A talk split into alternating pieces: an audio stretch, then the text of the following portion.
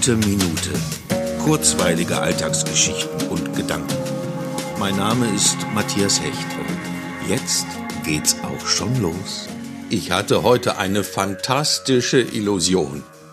Normalerweise mit getrimmtem Bartwuchs und kurzgeschorenem, weil auf dem Dach meines Hauptes nicht mehr wachsendem Kopfhaar, lasse ich gerade wachsen, was wachsen will. Ich muss ja nicht raus.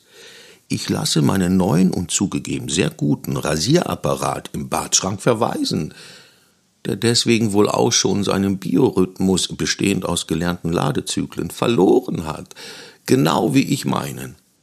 Aber es sprießt so herrlich überall, dass ich schon beginne, mir einzubilden, doch noch mein volles Haar zurückbekommen zu können. So wie damals. Lang, schwarz, wellig. Erwachse aus mir selbst zu etwas, was ich schon immer war und wieder werde. Eine Metamorphose. Vielleicht doch nur ein Traum, aber träumen ist doch einfach schön.